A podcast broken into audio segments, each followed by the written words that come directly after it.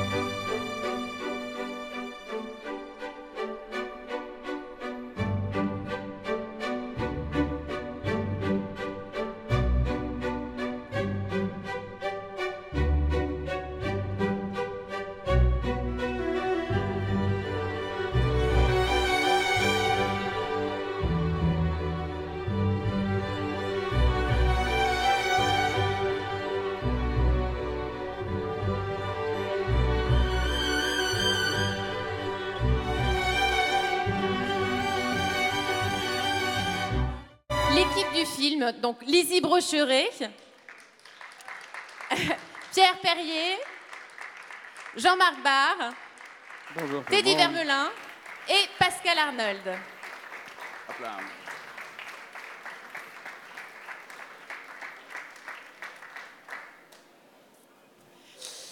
Alors, je- je- une, petite- une rapide présentation de, de cette équipe un peu particulière euh, qui, qui est un petit peu comme une famille, non C'est ça? Parce que j'ai l'impression que vous vous quittez plus depuis quelques années. Oui, c'est Oui. le deuxième film qu'on tourne le- Est-ce que c'est un collectif, le collectif Toloda, ou c'est une maison de production, mais c'est aussi une façon de, de- de vivre et de travailler? J'ai l'impression que vous êtes tous un petit peu. euh, Bah, C'est-à-dire Pascal et moi, on a commencé en 98 en tournant les premiers films tournés en digital, qui était la trilogie, la free trilogie Lovers, Too Much Flesh, Being Light. Ensuite, on a essayé, ça c'était des films en anglais. Ensuite, on a abordé notre premier film totalement en français, qui était Chacun sa nuit. Avec et- justement Lizzie Justement et, avec et Pierre. Lizzie dans le premier rôle et Pierre Ouais. qui était dans le film aussi. Et on, on essaie aussi de, de rester une famille. On est inspiré par quelques acteurs, dont ce- ces deux acteurs-là. Et Pascal et moi, on est intéressés par les, les films polars, les films de genre. Et on s'est dit qu'on allait faire un genre de, de road movie, euh, mais à la française, et avec une, une vraie euh, inspiration de, de, de polar qui arrivait pendant les années 40, des séries B des années 50. C'est ça qui intéresse Pascal et moi. Et, et donc, on a, euh, Pierre et Lizzie étaient des éléments fantastiques pour ce genre de polar. Parce qu'apparemment, vous avez euh, écrit ce film en pensant à eux, c'est ça? Oui, effectivement, il y avait l'envie de, de faire un film sur un, un personnage à part qui est un tueur en série, donc, et on a pensé dès le départ à, à Pierre et à Lizzie pour interpréter les rôles. Sachant ce qui nous intéresse dans nos cinémas, c'est de, de s'attacher à des histoires et des personnages qui, euh, qui sont euh, marginaux, qui sont à part. Et là, la particularité du film, c'est qu'on est en empathie avec le tueur. C'est-à-dire qu'on n'est pas du tout dans une, euh, dans une grammaire euh, américaine de, de- de ce genre-là. Et en fait, on apprend à l'aimer et, avant de découvrir qu'il tue. Et c'est le cas du, du personnage de Lizzie qui tombe amoureux de, euh, de Chris dans le film et qui découvre qu'il tue. Voilà. Alors, qu'est-ce que ça fait de, de- de- qu'on écrive un rôle de serial killer euh, sur mesure ou d'une amoureuse d'un serial killer en se disant, euh, voilà, euh, on a pensé à moi. euh, qu'est-ce que ça fait, Pierre et Lizzie Ouais. D'imaginer que ces deux personnes, parce que c'est un petit peu vous là qui avez décidé que voilà, ça allait, être- ça allait être, c'était vous les personnages principaux de ce film et pas quelqu'un d'autre. Mm. Euh, bah, déjà, je pense que c'est une opportunité euh, euh, exceptionnelle en, tant qu'acteur de, pouvoir aller chercher ça. C'est une recherche in- intéressante et surtout sans limite. Si on s'y plonge un, tout petit peu, je pense qu'on a tous le potentiel d'être un petit peu serial killer. C'est juste des, barrières qu'on débloque ou pas. Et donc c'est vrai que c'était une, pour moi en tout cas, ça m'a donné l'occasion d'aller, de, me donner le, droit, en tout cas, d'aller chercher derrière des, barrières de, de tabou, euh, de morale, de violence, de sexualité, bref, tout, ce qui comporte là-dedans. Et, en ça, hum, il y a quelque chose de jouissif parce que du coup, on s'autorise quelque chose qui est à moitié vrai, à moitié irréel. Donc c'était, intéressant en tout cas comme, euh, comme recherche. Oui, je voudrais ajouter par rapport à ce personnage, c'est-à-dire que euh, le fait que un tueur en série, c'est pas quelqu'un de repérable, sinon ça serait pas un tueur en série. Donc on a voulu vraiment dans le film euh, rentrer, dans- l'histoire par le fait de, dépeindre un personnage qui, est- à côté de nous, qui est pas loin. La, grande, euh, euh, force des tueurs en série, c'est qu'on les remarque pas, sinon c'est pas des tueurs en série. Donc le Pierre est rentré dans le personnage par rapport à cette normalité, et, ensuite on a travaillé sur les, pulsions, les, hasards, la, chasse, des, des choses comme ça qui, euh, qui nourrissent le film d'une grammaire à l'américaine, mais plus dans la dynamique de road movie, et non pas dans la grammaire américaine des films de tueurs en série qui sont souvent très spectaculaires, très sanglants ou très psychologisants dans la façon d'expliquer les actes.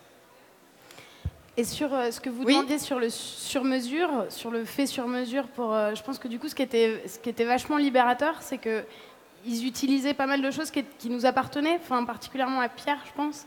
C'est qu'il y a une sorte de hum, d'énergie un peu physique, qui, enfin c'est pas un tueur en série quoi, mais il, il a une énergie un peu violente, un peu, euh, enfin par à coup, un peu brusque, un peu machin, que du coup ils ont un peu utilisé, et qui, est, euh, enfin du coup c'est hyper libérateur d'avoir des gens qui construisent des personnages un peu sur mesure. quoi.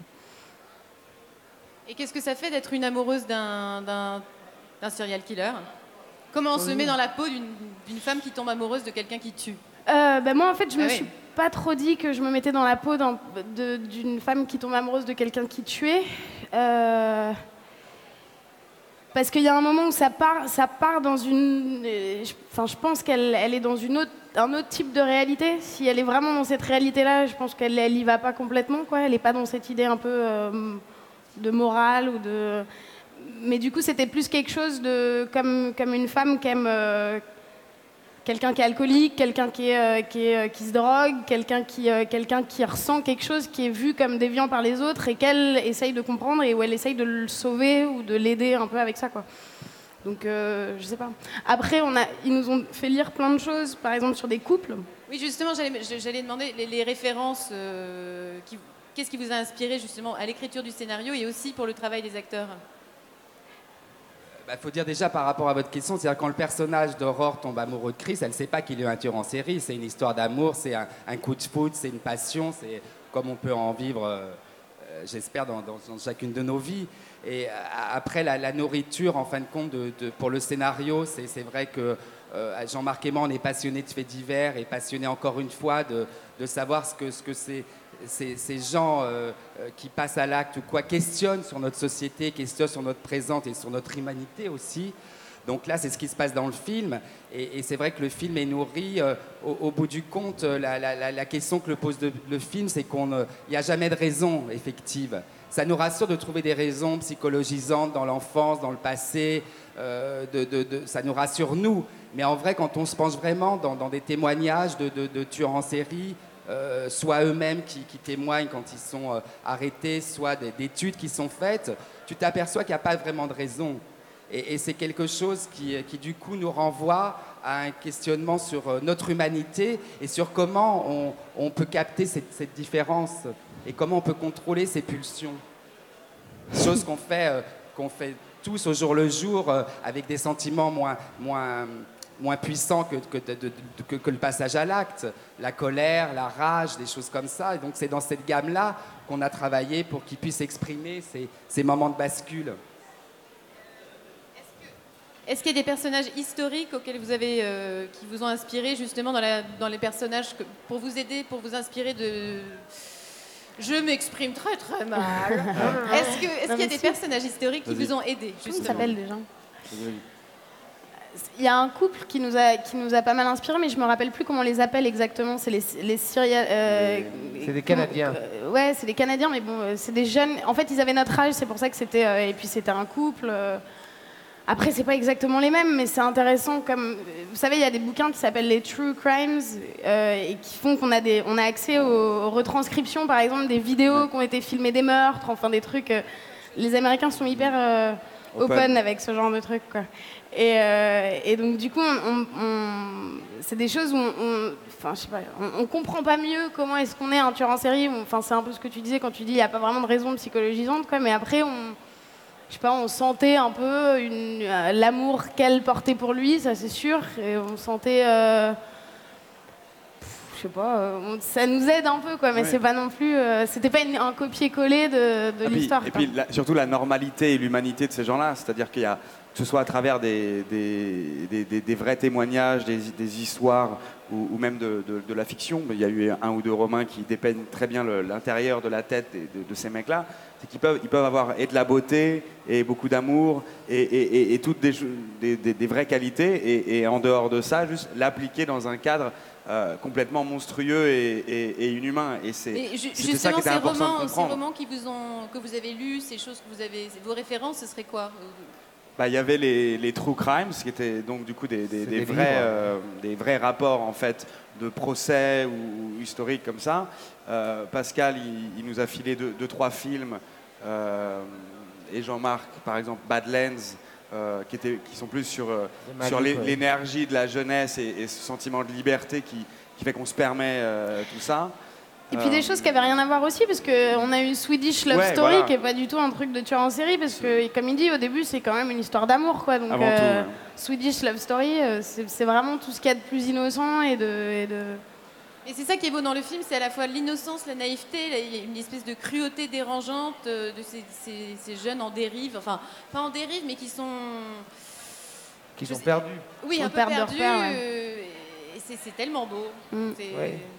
Mais c'est crédible. Je pense que ce qu'il ce y avait dans les true crimes, c'est qu'on pouvait tout d'un coup imaginer que des gens comme ça pouvaient prendre un plaisir à tuer quelqu'un et que ça se répète 3, 4, 10, 15, 20 fois et qu'on est dans un monde aujourd'hui, une société, une culture où il y a euh, un vrai peut-être euh, perte de, repères. Et, justement le personnage de Lizzie, elle, commence, euh, une fille complètement perdue. Elle ne sait pas ce qu'elle va faire de sa vie, elle a 25 ans, ses parents ont de l'argent, mais il n'y a, y a, pas de, a pas de vie.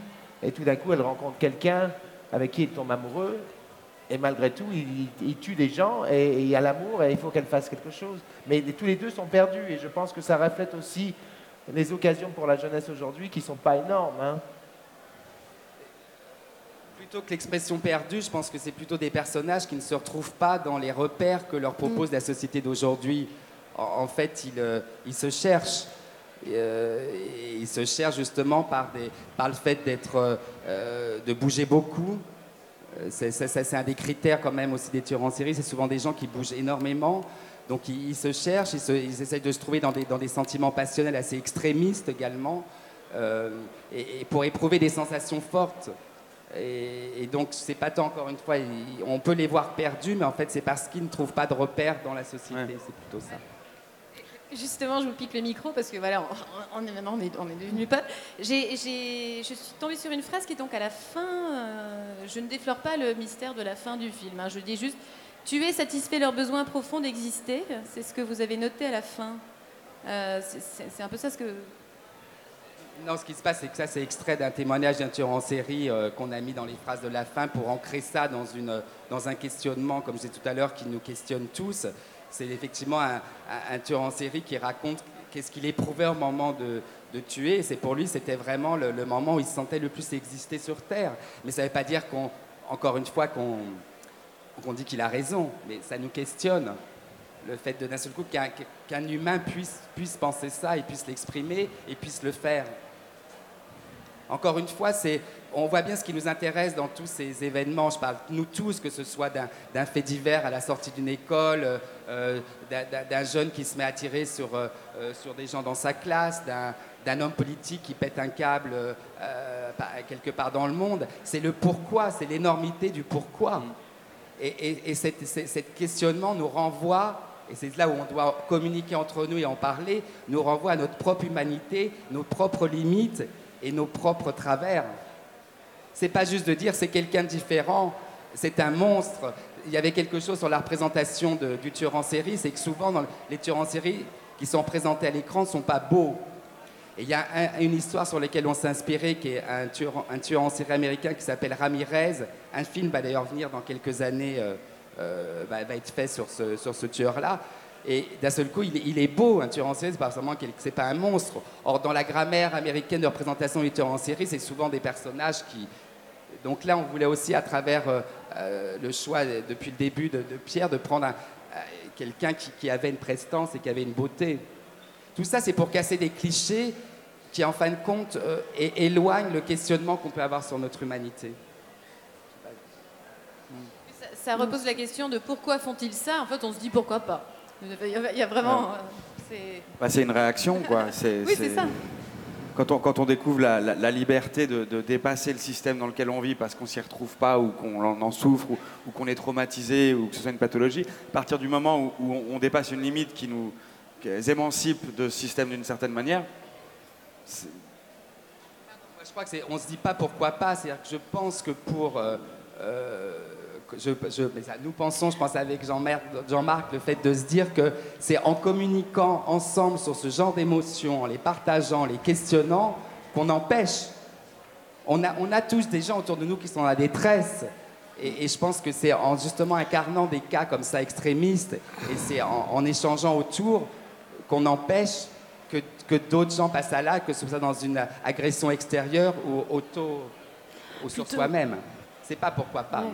Plutôt, plutôt que d'arrêter le questionnement à juste un truc normatif de est-ce que c'est normal, est-ce que c'est euh, bizarre, euh, et puis euh, c'est tout.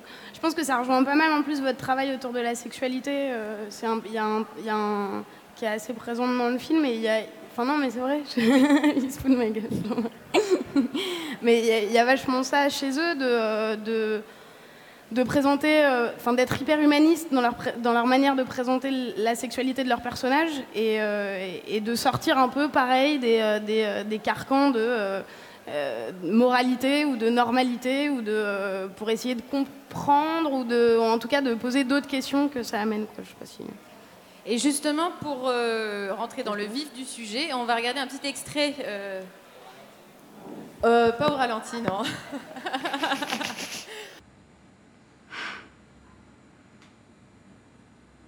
Je m'appelle Chris. Christophe. Moi, c'est Aurore. Pulsionnel. Comme moi. Pas d'habitude, non. C'est qui ce mec avec toi? C'est mon père. Pourquoi il parle pas français? Il est américain. C'est américaine Je le savais. Non. Je suis les deux, ma mère est française.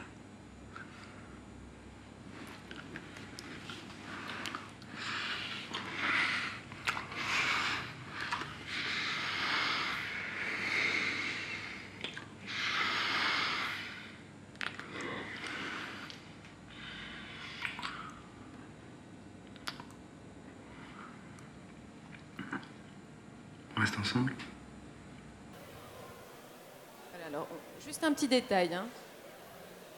Euh, je ne sais pas pourquoi, parce que je ne suis pas du tout technicien, mais le, le film passe pas euh, avec des sursauts d'images comme ça en, salle. je ne sais pas du tout ce qui se passe, mais tout ça pour vous rassurer. Sur... Voilà.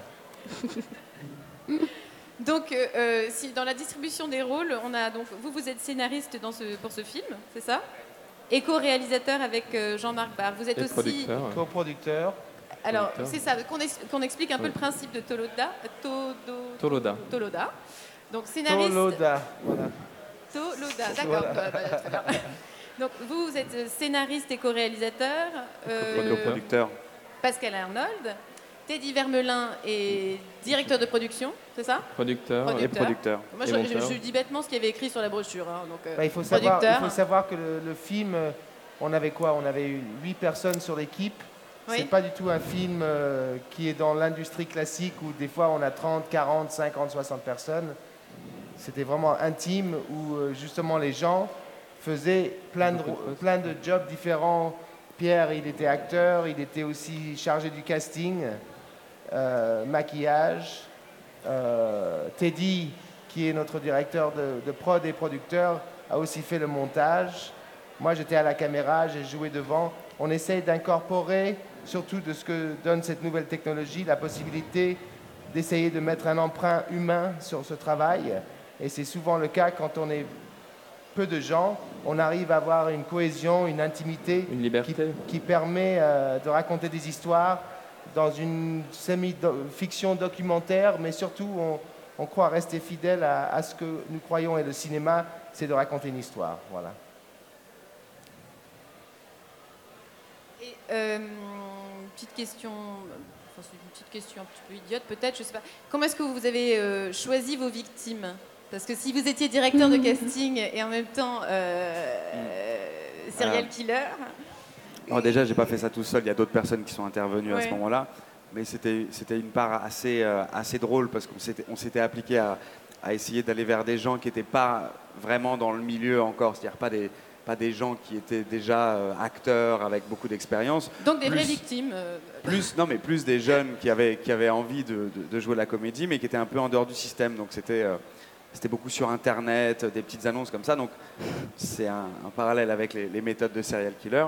C'était c'était assez drôle et c'est vrai que quand les gens arrivaient, c'était une partie du travail aussi. C'était intéressant d'avoir cette opportunité de faire le, faire le casting pour choisir les gens. Parce que les- les- en casting, les énergies, elles se, elles se percutent tout de suite. Donc on, on- on- on- on sent tout de suite les, trucs de dominance, les, affrontements, les sexualités, tout ça. Et c'était euh, très drôle et très intéressant. Parce qu'avec chaque victime, il y a quand même un rapport sexuel. Enfin, pas, pas, pas forcément. Bah, qui n'est pas euh, forcément montré, mais pas- il est implicite. ouais. Pas acté, mais disons qu'il est. Oui. Euh, Oui, c'est-à-dire qu'en fin de compte, le, meurtre en lui-même euh, fait partie d'une, expression euh, de pulsion où, où la sexualité est impliquée, sans forcément qu'il y ait de rapport sexuel d'ailleurs. Bah, c'est comme ça qu'on l'a traité. Parce que souvent aussi, l'expression sur, les témoignages, dans, la, le choix des mots qui, qui mettent pour exprimer ça, c'est souvent beaucoup de références à la sexualité, même s'il n'y a pas de rapport sexuel. Et je voudrais dire qu'on a quelqu'un de l'équipe ici, c'est Sophie Hansen qui était notre assistant mise en scène. Elle est juste là aussi. on, on peut l'applaudir, s'il vous plaît. Elle est là, elle est là.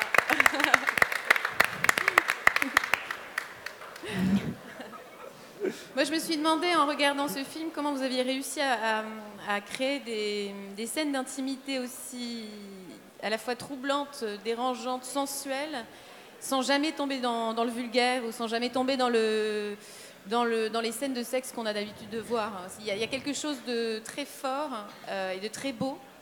Mais c'est rentrer dans l'intimité de- des autres en général, c'est un peu. On n'a Bah, pas si, forcément les- envie d'y aller, mais là, euh, c'était à couper le souffle. Il y avait quelque chose de. Bah, déjà, il y a une confiance entre les gens qui travaillent ensemble, mais surtout, on a, on a deux acteurs qui, qui sont bien ensemble.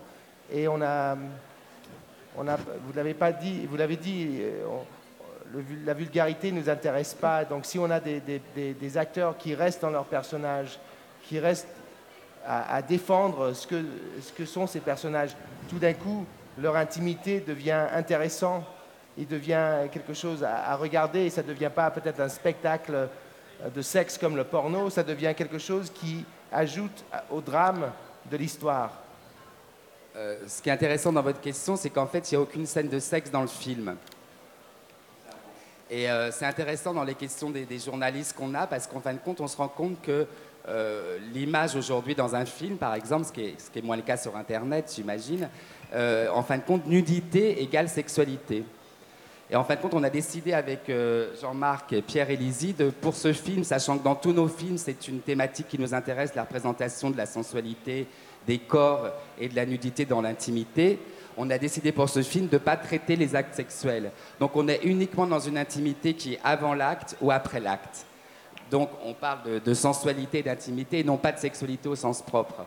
Et ce qui est intéressant encore dans notre façon, pour, qu'on arrive aussi à cette qualité euh, euh, à laquelle vous pouvez être sensible, et j'espère d'autres le seront, c'est parce qu'on est une petite équipe. Et, et le fait d'être 5-6 sur un plateau, pour les acteurs et pour le, le- le- le fait d'arriver à sortir cette, cette confiance-là, ça joue beaucoup. C'est vrai que s'il y a 40 personnes sur un plateau, c'est beaucoup plus difficile. Et surtout, on essaye dans toutes ces scènes-là de, de- de les aborder avec humour, humanité et, et joie. C'est-à-dire que si on fait ça, c'est pour célébrer ces moments-là. C'est pas du tout pour les, les- Exploiter. pour les exploiter et c'est pas du tout pour non plus les, les, faire vendre le film. C'est-à-dire qu'on on ne cherche pas justement à choquer, on ne cherche pas, c'est juste pour, euh, pour célébrer ces moments euh, en- entre, entre deux êtres humains qui doivent être des moments privilégiés de nos vies normalement. C'est ce qui fait toute la différence, justement. Ouais. Quand on le regarde, on, est, on, mais on a l'impression d'être, euh, de partager cette, euh, cette petite. Enfin, c'est pas une équipe, mais c'est, il y a quelque chose de très Bah, proche. C'est-à-dire qu'on est dans le 21e siècle. Euh, on a le droit de, vivre la sexualité dans laquelle nous croyons. On, respecte les, autres pensées sur la sexualité, on les respecte totalement, mais on est dans une démocratie où on a le droit de communiquer la vie comme on la voit et on le, sent. Et puis on ne l'exploite pas. On est là et, et- ça fait partie de l'histoire. C'est pas là juste pour qu'on puisse montrer que deux personnes sont amoureux. Non. Ça fait partie de l'histoire. D'autant plus avec ce film où le personnage principal est quand même un, personnage qui réagit pulsionnellement et du coup, euh, les implications physiques de sa vie quotidienne, c'était intéressant à, cerner et dans un rapport notamment intime. Et même la manipulation avec le personnage d'Aurore, euh, je veux dire, ça passe beaucoup par là aussi, quoi. Ça passe Oui, beaucoup il y a- par il y a un moment où il dit tu, tu m'aimes comme je suis, et c'est une question. Est-ce que tu m'aimes comme je suis? Comme s'il avait besoin d'être rassuré euh, de, de sa bestialité. Et c'est une question à la fois innocente et Cruel. qui, qui donne le vertige. voilà, c'est. Qui, qui laisse un. C'est la grosse question qu'on, qui se pose pour, pour chacun de nous. Est- Est-ce qu'on nous aime comme on est Sauf que quand on est un serial killer, ça doit être plus compliqué. oui. Je les fais mourir avant qu'ils ne perdent leur innocence. C'est à peu près une phrase euh, aussi qui.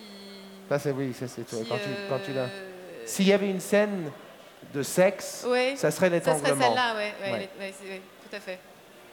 Mais quand je dis sexe, c'est plutôt de manière générale, enfin, un peu comme ça. on est avec un personnage en train de, se- en train de jouir en tuant quelqu'un qui est euh, comme le Dr Jekyll, Mr Hyde, ou qui est comme Frankenstein, ou comme Dracula, qui, est- qui- qui- qui a touché cette vérité en lui et qui maintenant, euh, il ne peut plus revenir. Il est en train d'emmener Aurore avec lui, mais ça va, c'est c'est impo- impossible.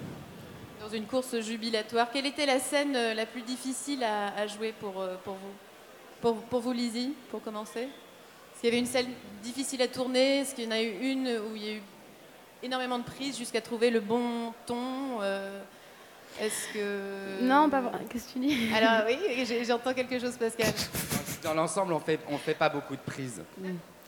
Non, Très bien. Et puis Aurore, elle est, elle est vraiment, elle reçoit beaucoup ce que, ce que Chris lui, lui renvoie. Elle réagit vachement par rapport à ça. C'est vachement construit sur lui, quoi. Donc il n'y avait pas une scène où à la lecture tu la Oui. lis et tu dis ah là là comment je vais faire pour. euh, Enfin, c'est c'est, euh, Et donc, et donc pour vous, Pierre, c'était c'était laquelle Euh, La plus difficile? Bon, il y avait- il y avait une scène où j'avais un peu d'appréhension qui était la scène de lap dance, mais, mais sinon, sinon non, le, le vrai défi c'était surtout de rentrer dedans, quoi. c'est de, de- de- de- de lâcher quelque chose et d'être dès le début dans, dans cette énergie-là. Euh, sinon, on avait assez de complicité et assez de préparation sur l'entente de ce qu'on allait faire, de comment on allait le faire, que ce soit, que ce soit la violence, la sexualité, la normalité, tout ça. On était assez tous dans la même direction pour qu'il n'y ait pas de qu'il y ait pas de stress. Et puis, et puis, Et il puis y a après- discipline du temps. Normalement, un film peut prendre 1, 2, 3, 4, 5 mois. On a tourné en 3 semaines. Donc tout d'un coup, Eh oui. c'est vraiment comme une raid commando. On a un, Commando, un- un ouais. but et il faut, il faut l'atteindre. Et, et- non, mais c'est, et- et c'est ça qui est intéressant de ce genre de cinéma, c'est que c'est un pari pour tous les gens concernés. Et on- on- ça, ça dépend sur le temps, ça dépend aussi sur le- la santé des, des- des acteurs. Et tout d'un coup, ce pari emmène tout le monde. Et on n'a pas le temps pour faire 15 prises, on a le temps pour faire 2-3 prises et continuer parce que on tourne un film qui Ouais. sort en salle en 3 semaines, ce qui n'est pas normal. Et puis tu, f- tu- on est, on est parti dans le nord comme ils sont partis dans le nord, on est revenu. Enfin, il y a un moment où tu te plonges complètement dans, dans le film, quoi. Donc après, c'est pas. une, une responsabilisation de tout le monde. C'est-à-dire qu'en trois semaines à 10, faire un film, ça veut dire qu'on ne se déconcentre pas. C'est de 8h du matin à 23h, on est tous ensemble en train de travailler, tous concentrés là-dessus. Je pense que ce qu'il y a de différent et d'intéressant dans la proposition de, de cinéma dans, dans le travail, c'est cette, cette proposition d'investissement de chacun des postes pour un film qui est de moins en moins, en moins souvent le cas dans le cinéma. Et c'est c'est ce qui rend en tout cas ce genre d'expérience faisable et agréable. Et quand on sort de, de trois semaines de tournage comme ça qui sont aussi intenses, est-ce qu'on a le baby blues? Est-ce qu'on se sent complètement paumé et... Comment, ça se passe La- L'après?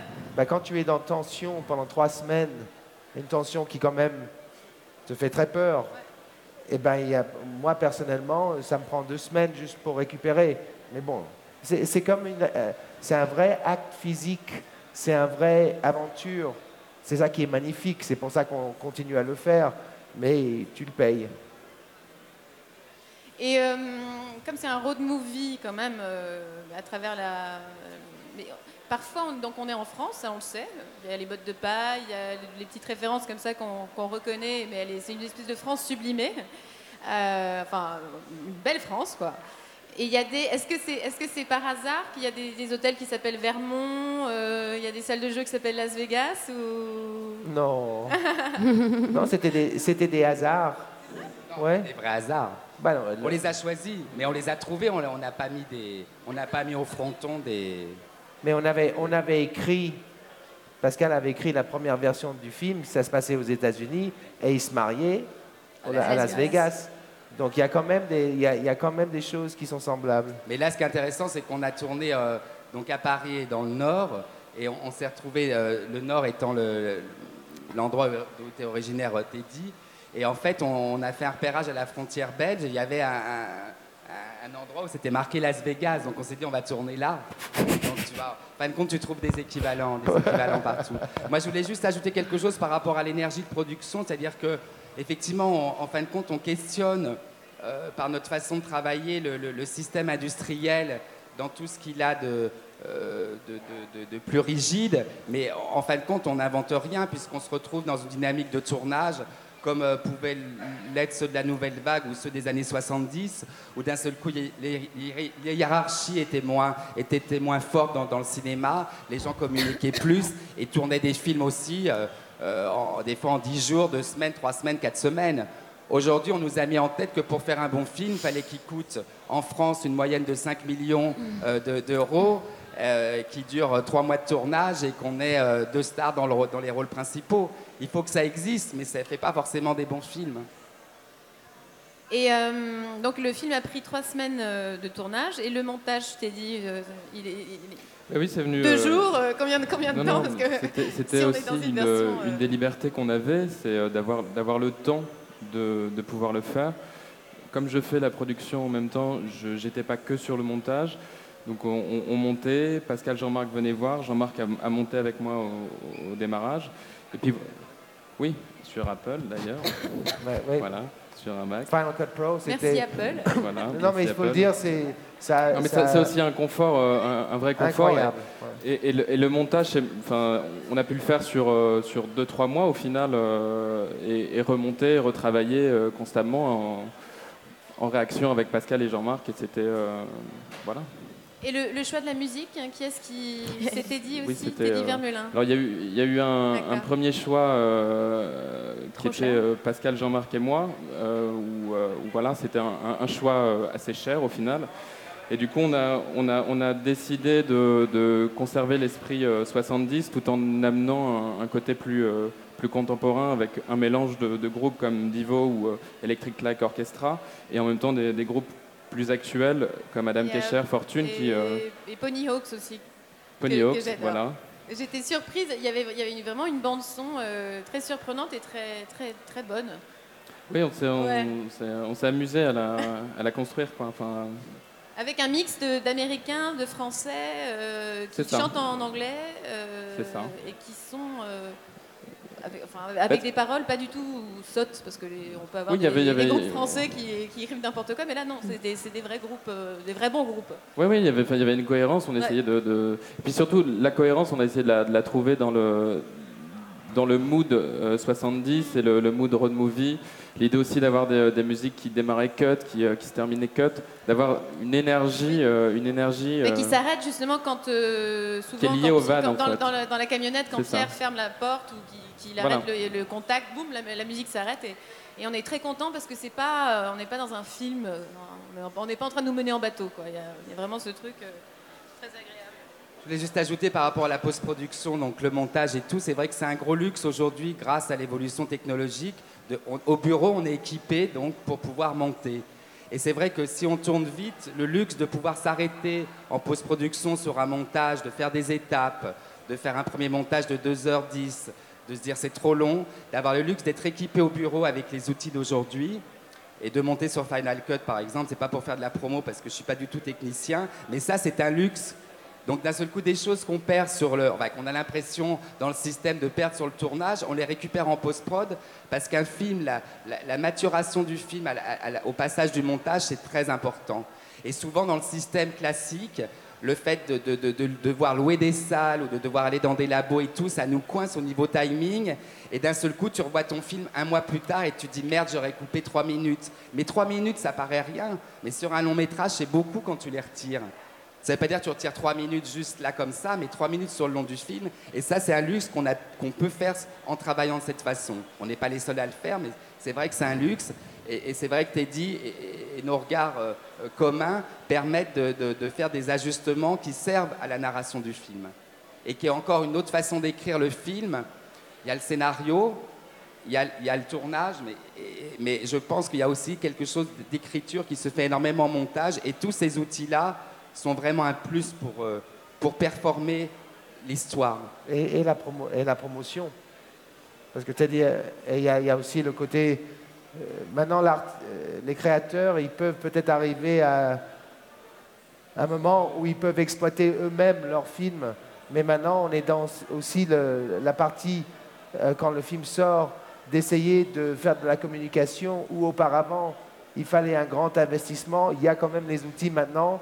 Teddy euh, était quelqu'un qui nous a éclairé beaucoup là-dessus, de quand même euh, deux mois ou trois mois auparavant, avoir de l'information sur le film, essayer de le faire parler de ça, et donc tout d'un coup de responsabiliser l'artiste à son propre création et à le vendre. Et donc je pense que cette technologie permet ça, et ça c'est vraiment important. Moi, je vais euh, passer la, la parole au public qui a sûrement plein de questions. J'imagine, là, je vous vois, vous êtes en train de bouillonner de questions que je n'ai pas posées parce que j'ai pas pu penser à tout. Donc, il faudrait que quelqu'un euh, quelqu'un leur donne un petit micro. Ben, déjà bravo, parce que ça, moi je suis comédienne et j'admire cette façon de travailler, parce qu'il y a quand même beaucoup plus de liberté et, ça fait plaisir. Et euh, pourquoi bah, j'ai choisi l'homme pour faire le serial killer? Pourquoi quoi? J'ai- pas entendu. Pourquoi avoir choisi euh, Un homme? plutôt qu'une femme pour faire le serial killer? C'est plus courant. enfin, Ben, je pense que euh, les femmes serial killers existent, mais je pense que c'est surtout les hommes hein, qui... En tout cas, elles se sont jamais bien faites prendre, quoi.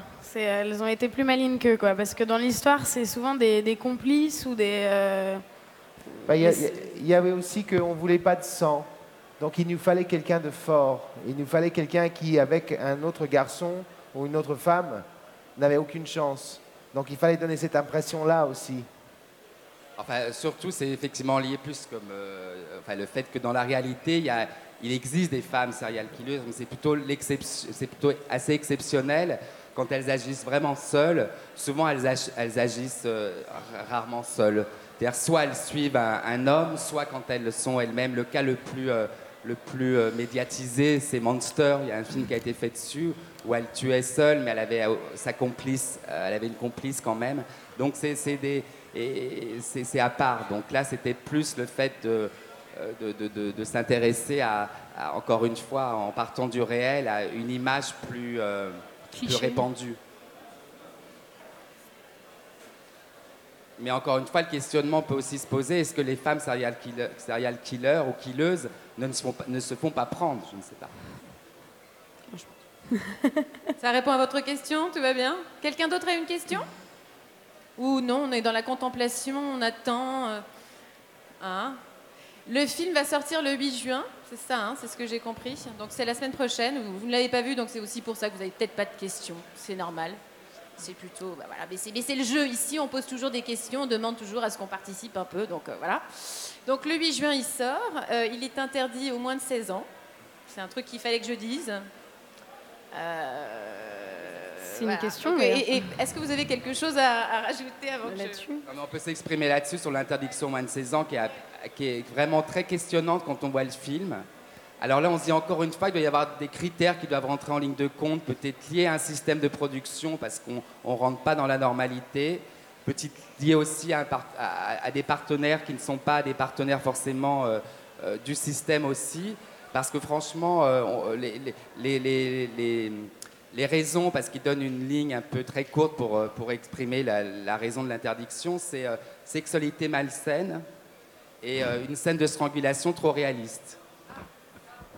Donc, euh, donc voilà. Mais effectivement, c'est interdit au moins de 16 ans. Mais ce qui est, ce qui Et- est et intéressant, c'est que euh, ça nous aide pour certaines salles, en fait. Ça nous en sucre d'autres. Par exemple, c'est intéressant de savoir qu'UGC, euh, l'interdiction moins de 16 ans pour UGC, c'est euh, quasiment rédhibitoire. Donc ça, on le découvre. Mais bon, par rapport, nous, encore une fois, à notre modèle économique qu'on recherche, ce qui est intéressant, c'est que ce film-là euh, est, est vendu à l'international. Et par exemple, il a déjà été acheté par les États-Unis, par l'Angleterre, la Corée du Sud et le Japon, qui sont quatre gros territoires. Et pour nous, c'est, euh, euh, j'enchaîne là-dessus parce que c'est aussi lié à l'exploitation du film, puisque pour nous, si on continue à faire des films, c'est parce que ceux qu'on fait sont rentables. Et souvent, depuis le début, c'est notre cinquième film, nos films ont été rentables à l'international, moins en France.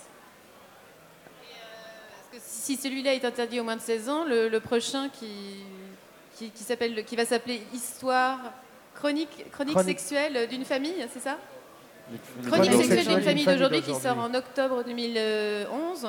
C'est ça, hein Fin d'année, ouais, c'est ça. Euh, il va être interdit au moins de Non, 30 non, ans, non, c'est ça non, non, non, non. Interdit on, est, tout court. on- on est en train de provoquer une discussion là-dessus et je pense que le film pourrait être quand même euh, ouvert à presque tous les âges. Mais le prochain, on l'a fait avec plus, avec plus de partenaires du système, donc je pense que ça peut aider. Bon, bah, je vous remercie beaucoup. Ben, merci à vous. Merci. Je vous demande de les applaudir grand, très fort, tout ça. On va les laisser partir tranquillement. Et euh, merci pour tout et surtout allez voir ce film. Il est émouvant à en crever. Voilà.